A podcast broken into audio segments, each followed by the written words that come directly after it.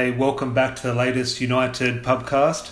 And unfortunately, um, a lot of these podcasts will be surrounded by the topic Have we bottled the semi final? Has Solskjaer bottled the semi final? We'll definitely have a big discussion about that. But I think the main thing we can all agree on Larry himself has been the one who bottled it.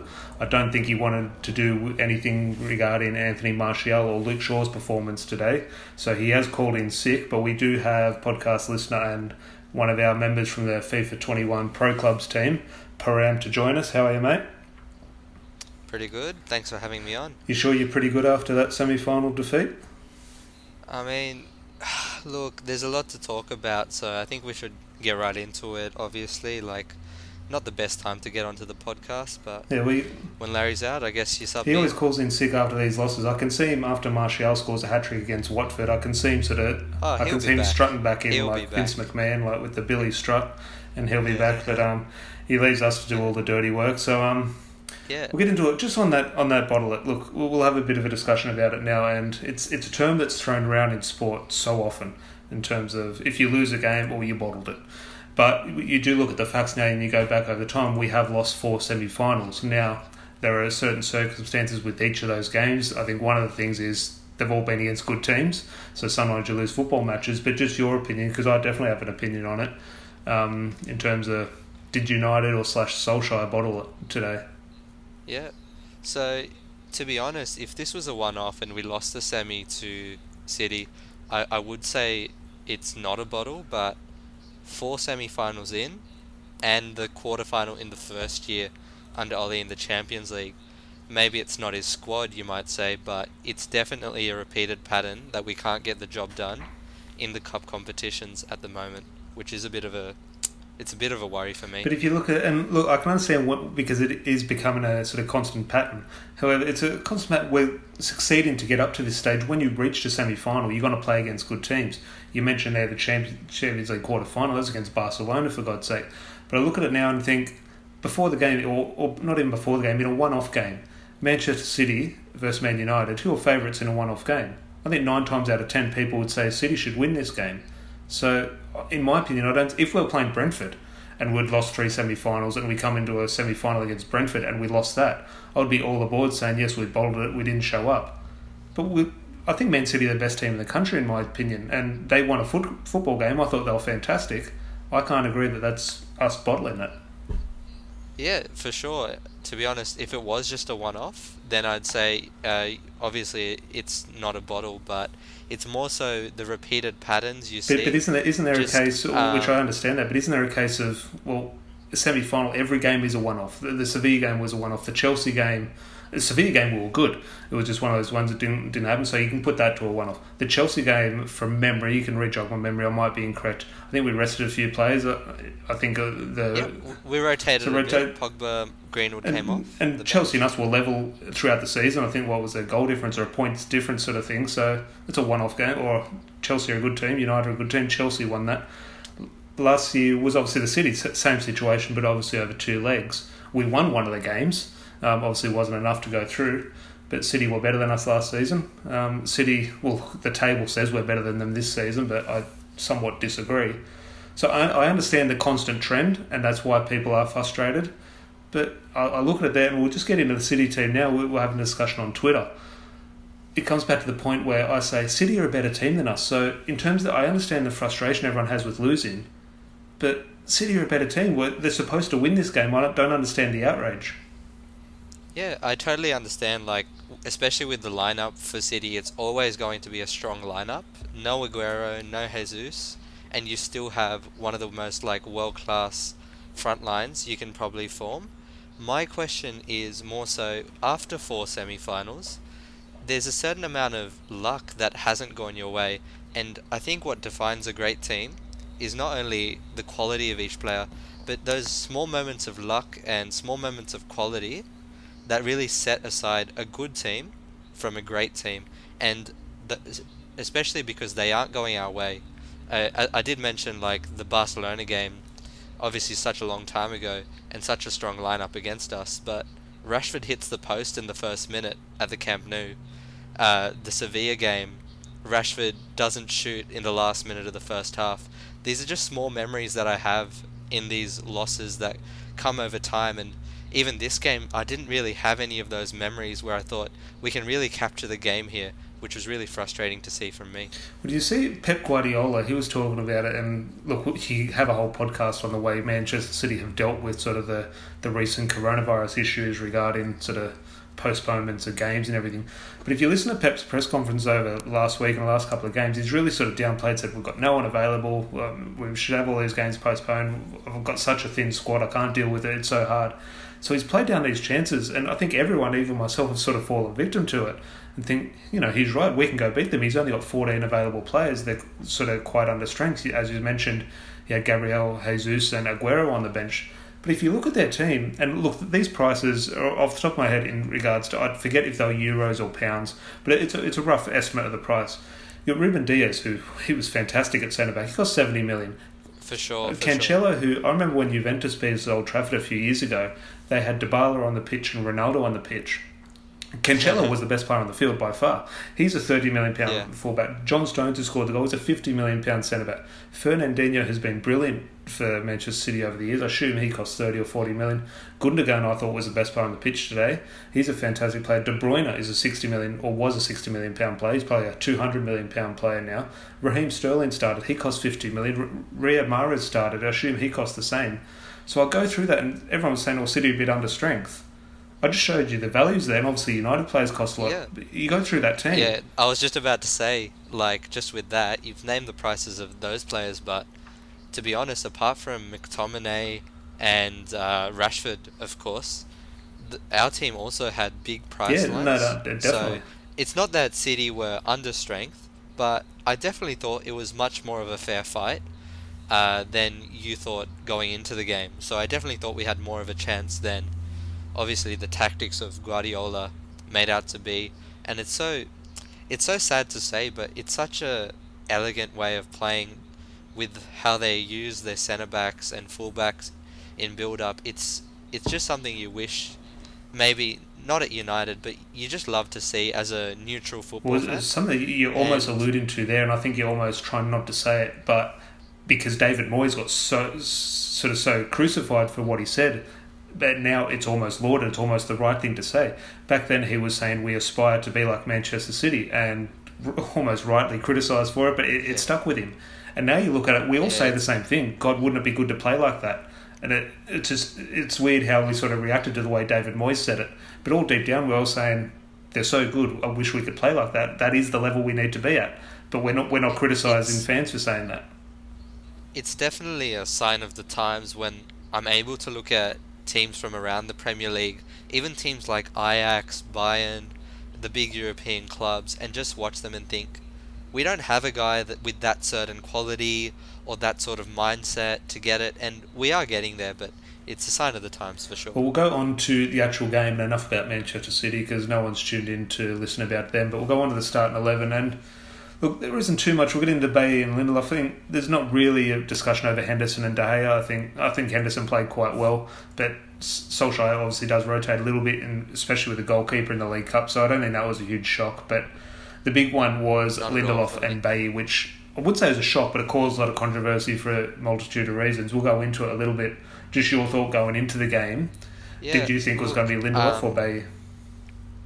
my opinion is Bailly's definitely the better centre back, but I don't have a problem with either of them because if this is a squad game uh, this season during a COVID hit season, rotating Bailly for Lindelof, Lindelof a guy who's been your centre back for the past two years, whether you think he's good or not, Ollie has trusted him over the past two years. But I, I think it's alright for him to pick Lindelof and expect a good performance. And apart from one set piece, defensively, I don't think they broke through as much as uh, as much as they should have. So obviously that goal with the free kick, it, it is a bit concerning that we still social distance from the ball when it's bitten into the box. But Well, uh, you just Oh, mentioned well. it. I thought Lindelof and Maguire, and we'll get into sort of 3 2 ones a little bit later, and obviously the City goal. But yeah, in terms of their performance, they, they did quite well. I don't think Eric Bailly's selection in the It's- team sort of changes the result of the game.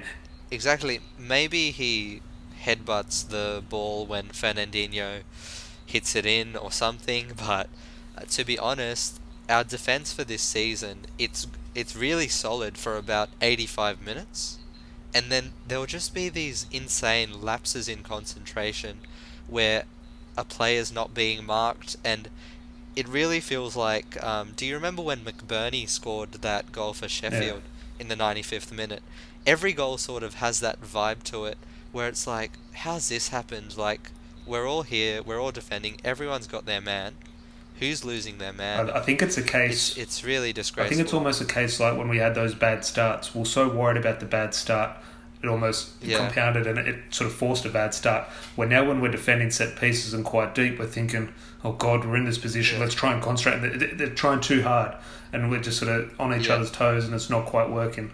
But um, the main thing with the Bailly selection for me is nothing to do with performance. Um, whether you think Bailly would have come in and that would have changed the result, that's someone's opinion. My th- the reason I'm not criticising Solskjaer for it, and, and we'll never know. But Bailly's played a couple of games now in a row. You have Yeah. to take him out because Yeah. he's so important for hopefully the Burnley and hopefully the Liverpool game. I thought I was about if to we say play him in this game and you're he right gets on there. injured, well, what do we look at? Well, you're then going to criticise Solskjaer and say, well, he shouldn't have been playing in this game. So I thought, w while frustrating, I thought it was the right decision by Solskjaer. Exactly right, especially with his injury concerns. Having the opportunity to rest him over the next couple of weeks, which will hopefully mean. I, I've always said that when Eric is fit, he has to play for Man United because every week he sits on the bench is a week wasted.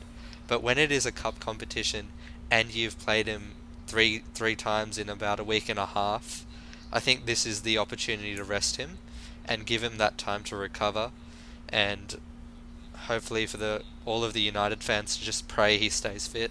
Yeah, now well, fingers crossed. We'll be interested now because the Burnley game is this time next week, but we do have the Watford game, so it's one of those ones.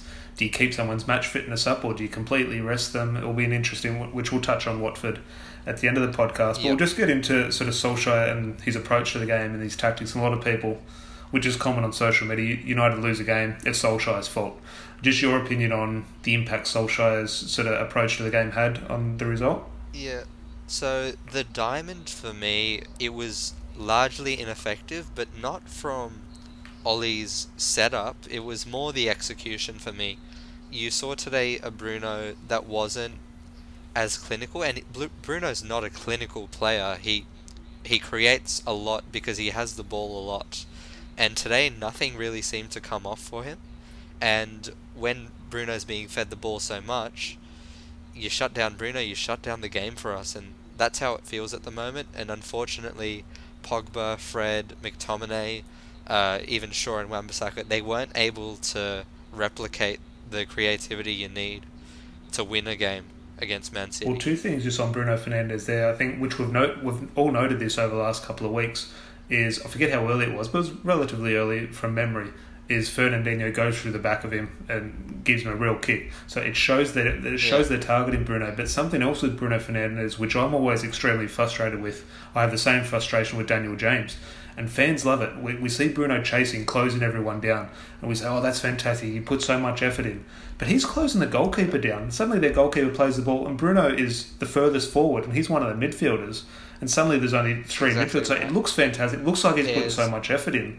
But I think it's at a detriment. He puts too much effort. no, That, that sounds bad, but you know what I mean. He's putting w- way Yeah, too no, much in. Definitely, like it it stuffs up your whole defensive set in terms of positioning because Martial certain, uh, suddenly five ten meters back and he's playing in an unnatural position. So if you do get that, if you do nick the ball off them, you, all your players are in the wrong positions, and I'm sure Ollie's practiced this on the training ground with interceptions, with fast breaks, this sort of a thing, where he wants all the players, and usually it's with Rashford or Greenwood or Martial as the furthest forward, and Bruno or Pogba playing that ball through. So it's really Martial's responsibility for me to lead that press, which you see at times, but not enough. But then you say that, which I, which I agree. But it, it's while it's Martial's responsibility, it's Bruno's fault for going. There's no no reason yeah, for Bruno exactly, to go. exactly. So, No, no, no, not not to blame Martial Yeah. at all. There, it's just more so Bruno's tendency as this explosive player. It's he's really just a fireball of passion. I don't know how else to describe it really. Like the way he plays, it's what every fan wants to see, but it's probably not what every coach wants to see. There's probably a few moments every game where you're like, why are you shooting from there? Why are you chasing down there? Why are you at the right back slot? Why are you at left back collecting the ball so deep sometimes? And it's for me, it's the best part of his game. That's also the worst part of his game. That 110% commitment. Yeah, I, I, I thought Solskjaer was going to take him off. I thought Bruno was. I, th- I thought he was woeful too. I thought it was one of his worst performances. I thought on the ball, I thought he was. I think he was so frustrated. Yeah. He, was just trying too much, and it, it just wasn't working. It's it's one of the things that I hope oppositions don't realize is if you just and it, it's harder than it sounds, but if you close out Bruno, you're going to get a point against Manchester United. And a problem with that is we do play the 4 2 3 1, and I know you disagree on this point, and you think one of the sixes will naturally push up to be an 8, but I just feel having that double attacking pivot with Pogba would do so much more for us because when you shut down one, then the other will have so much more space. But would, I would just like to see it be a lot more fluid than it well, is. well, just right on now. midfield, and I, I wouldn't say, say this is so much a Bruno Pogba in a big game debate. I don't want to sort of really touch on that. But you touched on at the start of the podcast, almost looking at this game as a neutral and looking at Manchester City as a neutral. And we, when they sort of played through us, we look at it from a United point of view and we say, oh, it was the wrong shape, we were out of position here, or this player should close down, and we should have done better. However, look, I don't want to credit Manchester City too much, but the way they played through midfield, I am telling you, I've been on the receiving end of this as well when I've come up against good players in a good team. Sometimes there was periods in that game where United could not do anything. De Bruyne, Gundogan, and exactly Fernandinho right. were moving the ball at a pace, and the angles they were creating was unbelievable. City were, exactly. sadly, they were fantastic at times in that game, and there was nothing. Obviously, our shape could be better here and there, but I, I, thought City, the way they played through midfield, some of the balls De Bruyne and Gundogan were playing to each other. They were like almost it was side side of the foot passing, but they were smashing the ball in, and it was just sticking. Exactly and I just right. thought, sadly, it's not about aspiring to be Manchester City or anything. It was just saying, hats off, they're a good team with very good players, and obviously a very good manager. Yeah, just on on top of that as well, I'd just like to say like with that City midfield, they even when uh, even when they were clearing it and you just thought, oh, Maguire's going to get this one, they suddenly just have a player appear out of nowhere.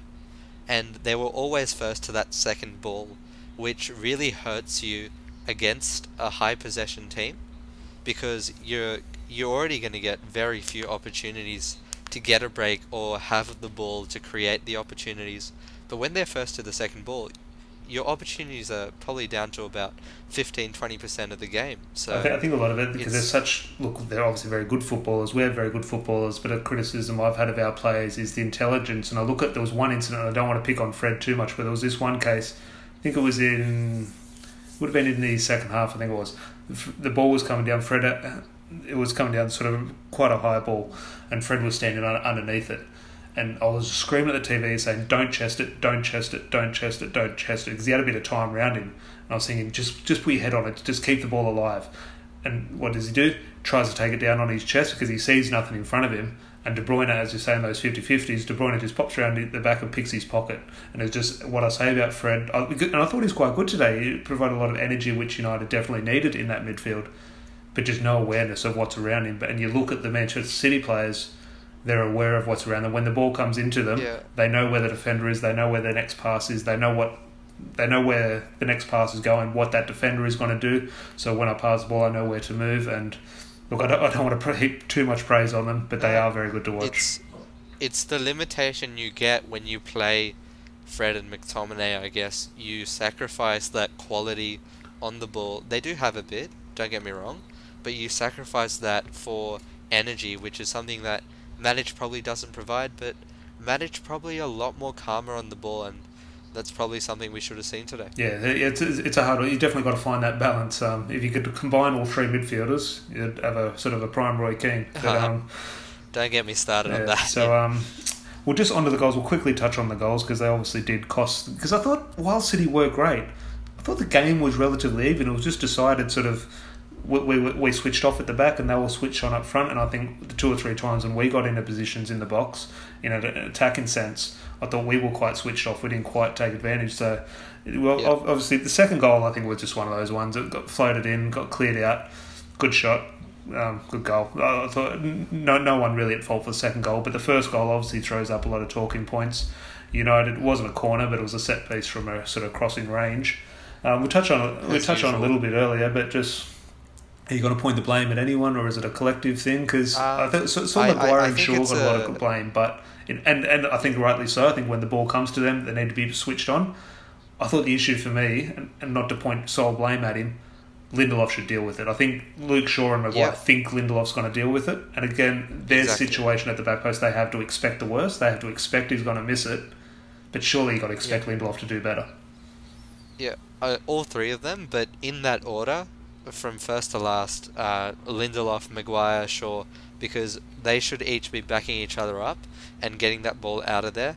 And it's something you just think, it's such a simple drill to practice. Like, just have a fullback cross that ball in and have these guys line up on the edge of the box and just clear that ball out and keep practicing that.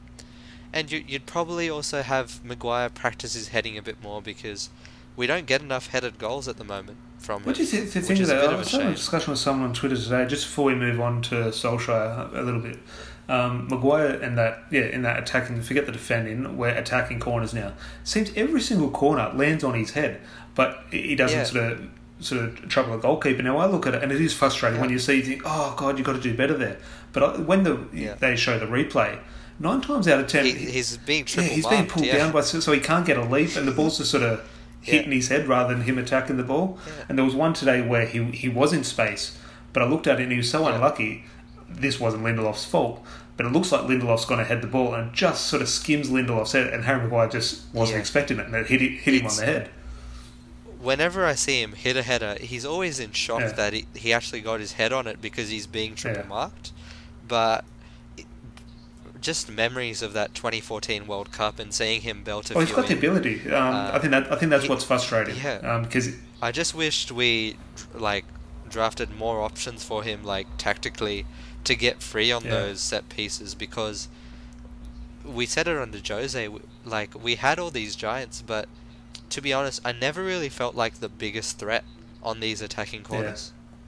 Yeah, yeah no, I completely agree. I think you could almost, as you say, there's always two or three men on Maguire. Almost forget Maguire, just throw him somewhere near the back stick and have a Pogba, have a McTominay attack that near post because, as you said, we've got some big boys. So hopefully, look, Solskjaer's I, am sort of hazard a guess he's not listening to this podcast, but if he is, throw Maguire at the back stick and have everyone attack the near post, and we should outnumber someone there. But um, on to Solskjaer the substitutions yep. um, obviously comes in for a lot of criticism, and again, the, a huge source of frustration regarding Solskjaer. I just get your opinion first because I've got my opinions yeah. on the subs. Um, I, I, I think I think the first thing that comes to mind is people saying last season that um, Ollie doesn't make subs because he doesn't trust his squad. Now you've actually got Van der Beek, you've got Matic on that bench. I think Telles was there too. You've got options where you can change the game in an attacking sense. And maybe he doesn't do that with a lineup, but it would have been nice to see at least some sort of tactical change. And maybe there was something I missed in the game with Rashford and Martial and Greenwood obviously coming on. But it felt very lackluster. And that's something I think the players need to take responsibility for. But the manager has a responsibility as well to change that midway through the game with the halftime team talk with the substitutions, it's a missed opportunity for me. On the substitutions with Ollie, and look, when I'm sitting there on the couch, I'm screaming at the TV like everyone else. I'm saying, take this player off, bring him on. However, take a deep breath and sit back and think of being in the manager's shoes. Especially in a big game against Manchester City, you're 1 0 down. I've been in the position as a player where I, you sort of you, you get a sense for what's happening, and it is so difficult for a manager to bring someone on. The reason being, especially early, it was around the 60th minute, everyone's screaming, change it, change it, change it. And Solskjaer is so hesitant because if you change it and it goes wrong, the game's over. And that's pretty much what happened. The, the moment he yep. sacrifices McTominay and bring, it was nothing to do with the tactical reason why we conceded the goal. It was obviously a set set no. piece. But the moment we sacrificed that midfielder and put Green, Greenwood on, which was the right thing. We needed a, we needed to sort of get rid of one of the midfielders and bring an attacker on. No issue there. But as soon as that risk is taken and we concede, the game's over. And that is why he doesn't want to take that risk. That is why he's hesitant. He's hesitant and he's trying to wait for that last 10 minutes, which is so frustrating. But you can understand from his point of view. Um, he's in the hot seat, Yeah. his job's on the line. I I probably I, I do agree with that, but I I wouldn't say last ten. I think he should have made it around the seventieth, seventy Yeah, no, yeah, it, it is just to hard. give yeah. just to give Greenwood a bit more time to settle Yeah. in, and also give the players an opportunity to react to that goal we concede before making a change. And I've seen it. I've seen it especially in that Leipzig game, and this is probably the most depressing game this this season, where the players don't actually react to the goals being conceded until three 0 down, and you're just you're just wondering like, is it the mentality of the players just not not giving a shit? Oh, Like, I w- I wouldn't criticise it- that because you look at games that have come from behind. We we seem to go behind every other week after that. Yeah, so I, I wouldn't question the players. I I think when you go when you when you're on the back foot, uh, it's almost I've said in regards to the bad starts and conceding from set pieces. I think when things start to go wrong, it's almost deja vu, and sort of the pressure piles on. and think, oh god, here we go again. And it is hard. You do need something special to change that, whether that be Bruno Fernandes to put one in the top corner, whether it be a big tackle by someone, whether it be a referee's decision goes our way. Sometimes when things are against you, you just need, whether it be a bit of luck or a bit of quality, something needs to spark that change. I don't think it's always down to sort of the approach or mentality of a player. quick question for you, Tom. I just I'm just wondering, do you think we'll ever win these sort of games where we aren't the underdog? Yeah, we, we, we win games. Because We're- it felt top of the- today it was more of a 50-50. We're top of the English Premier League. We're winning games. Like we we look how frustrating Yeah, and yeah. we are. We're a lot Yeah. more consistent than other teams. Yeah, but I, I just mean in terms of like the top match, uh, uh, the top match uh, games like against Tottenham, your big six games. Are we actually going to win one of these? Because it's raising a question for me. Like, we win the City game as underdogs, and today we come into the City game with a bit more confidence, with being like borderline first of the league, touch wood, and we come into this game with a lot more confidence. Ollie says no excuses, and we don't win. And you see it in the Sevilla game, and obviously all the semis, whatever you want to say.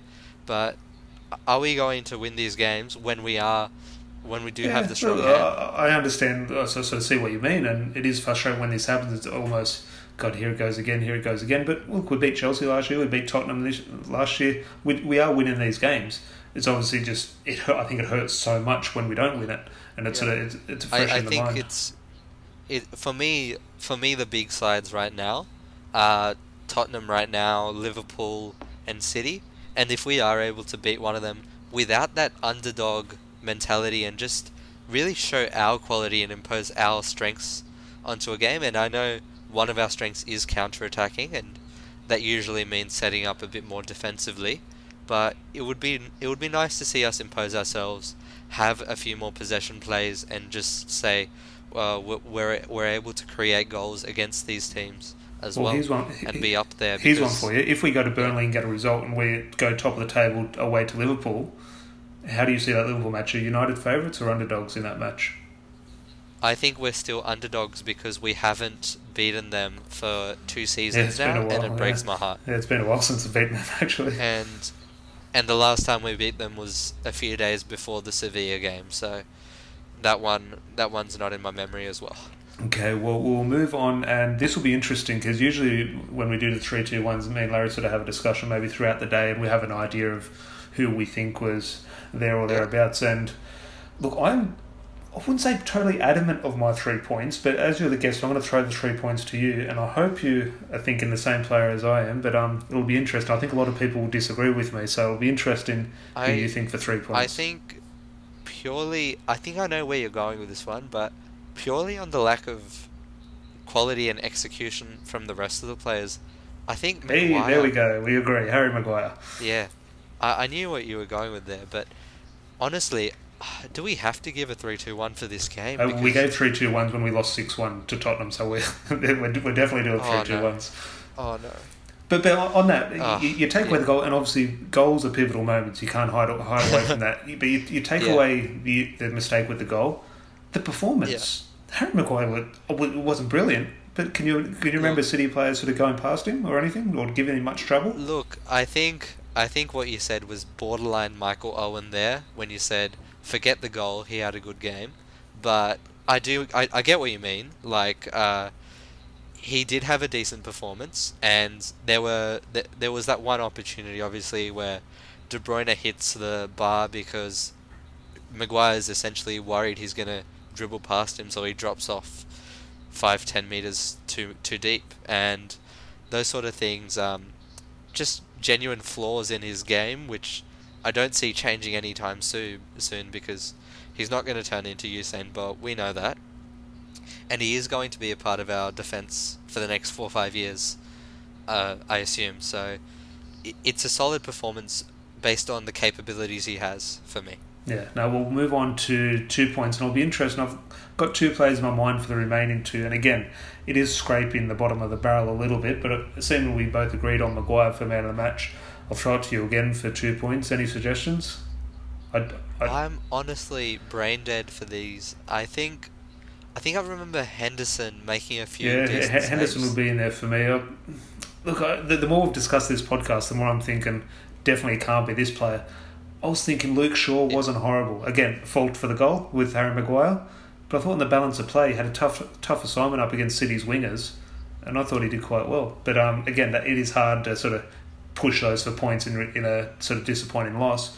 But the two players I had were sort of Henderson and Luke Shaw. I would also, not that I'd want to give a shout out in in a loss, but I think Rashford's tenacity Actually, is I something think Rashford over Shaw is maybe. something that the rest of the squad can look to. Yeah, I think potentially Rashford over Shaw. I thought Rashford got, especially in the first half, because I thought we played well in the first half, and he got into some good areas. I thought the defenders dealt Yeah. with him quite well, but that's that's good defending. It's not no fault of Marcus Rashford. So um, yeah. as I said, especially when you compare his performance to Anthony Martial, who I thought the first half Martial was, I don't want to say brilliant, but I thought he was very good. Um, Yeah, he, his link up play has always been something that you have to keep a close eye on because it's very easy to miss because he's not that energetic, like he's not that lively presence. He's never been that. yeah, He's more of an on the ball sort Yeah, of he player. got so much criticism online, Anthony Martial, But I thought that first half, every single attack United started Yeah. came through Martial. Someone pinged the ball into Martial. It was one touch turn play, yeah. and um, unfortunately, the second half was quite poor. And obviously, his um, horrible attempt at Mo Salah's diving um, didn't, didn't pay off. But I mean, it, I mean that's modern day football for me. Oh, yeah. If you're not going down, you that's an opportunity missed, and doesn't matter what you think about VAR and all this. The the penalties are there to be got. yeah, no, look, That's it all I was think about. frustrating. But um, yeah, it, it was sort of poor to see. But you can also. You can sort of respect the desire to try and win. Like Yeah. if you're going to cheat, cheat My- for my club. My my mindset is if we're not doing it, someone else will do Yeah. it. So I'd rather it be us. So be would you be going And- two points for Henderson and one for Rashford, or the other way around? For sure. Two points for Henderson, one for Rashford. I just wish Rashford would hit one of those crazy shots after beating a couple of defenders and we've seen it once or twice, but I want to see it in full motion against a big club. It would be beautiful to see one day. Yeah, no, definitely. Well, we'll quickly just touch on some 3 2 ones from Facebook. And George has gone three for Rashford, two for Pogba, and one for Bruno. One for Bruno, George. That is a that is a shout. oh, I Ah. can't agree there. I think that's disgraceful. Um, yeah, that was a minus point for that shot at the end. Um, Emma from the Supporters Club has gone three for Rashford as well, two for Bruno, one for Maguire. We've definitely watched a different game um, to George and Emma. They Yeah. both agree with Bruno. And Adam, oh god, Adam's got a point for Bruno. Has always got one point for Bruno, two for Fred, and three for I- Rashford. I think it's something with Bruno that you see often. I see the commentators every time. I get so almost triggered when they say, "Oh, that's a rare missed Yeah. pass from Bruno." I'm like, "Have you watched this guy play? He's a pure quantity, creative player. Like he wants to play the final ball every time he Yeah. has it, and that usually means the passing completion is terrible, and he gets you a goal maybe, but." On a day like this, it's it's not pretty. I think it's it's not the debate for now because I think the answer is clear as day. But me and Larry discuss it quite often on the podcast in regards to the De Bruyne Bruno conversation and taking nothing away from Bruno. We love the guy; he's fantastic. Keep him in the team. He, is what he is. but it, it is the argument we've had that Bruno can be more sort of effective for Man United. But in regards to simple, who is the better footballer? Kevin De Bruyne. He was exactly he's, right. he's a brilliant exactly footballer. Right. He was fantastic it's, to watch. It's it's one of those arguments that you're gonna have like, what does the eye test matter? What do the numbers matter? Yeah. Goals and assists, that sort of a thing. Just with Bruno, one of the small concerns I have with these players putting up astonishing numbers is, can they lead their teams to titles? It's one of the concerns I had with Lukaku scoring all those goals. It's something that I secretly have for Haaland as well. It's just when you have this guy which demands a style of play, demands the ball so much, if he has a bad day, your team won't win. Well, you say that. and Look, look. I completely agree. However, you say that we sit top. Or uh, by this time next week, we'll be sitting top of those tables, uh, the top of the English Premier League, and Yeah, those yeah, numbers are I- sort of leading us towards a title. So I, I, I meant only Yeah. in the cup competitions, like the knockout competitions, where you need, where you don't have the opportunity to have those performances, those bad performances over a 38 game Yeah. season. yeah, So it's just a small concern I have, which I'm sure we'll touch back on another day. yeah. Well, we'll move on to the next day, and that is kind of another, a little bit of a break from football when you think about how intense it has been and how intense it will be. But we do have Watford in the FA Cup on Sunday morning, I think it is. Uh, I'm pretty sure it's a Saturday game in England. Might be a Sunday game, I'm not quite sure. I think it's a 7 a.m. kickoff, so either way, it's a bit, bit of a friendly kickoff time for us, which is good. I think this one, we always talk about um, who do you want to see play. I think this one is a case United fans around the world are saying, rest everyone. 11 changes. So are you sort of on that For train? sure.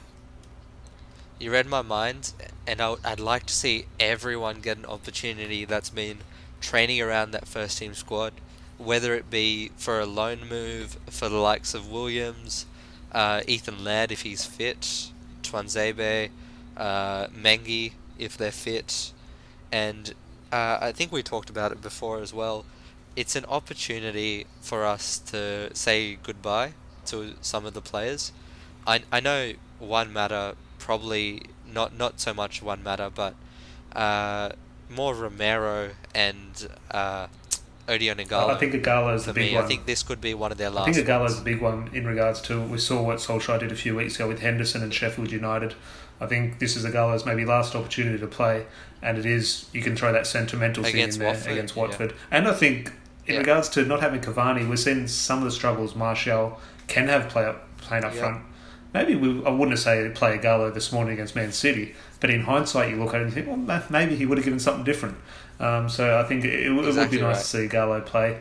The, the Romero one is an interesting shout. I'm not sure what sort of squad registration, sort of if he is registered, if the FA Cup is sort of, if that has any influence. I mean, I've seen his. I think it was his wife that posted that the club is disrespecting him, and I fully agree with that because you you really should be letting him go if you're not going to play a keeper like that. You don't keep him as a third choice. He was happy as a second choice, but it's it's it's poor on the club's part for me. well, I think the that- only thing, especially if the offer has come in. yeah, no, I, I agree on the Romero front, but I think the main thing, um, it's almost bigger than the result going into this Watford game. I think all that sort of every United fan want to see is when that team news comes out an hour before kick-off, it's just simply Donny van der Beek has. I'm sure he will. I'm, I'll nail it down. He ha- he will start. Yeah.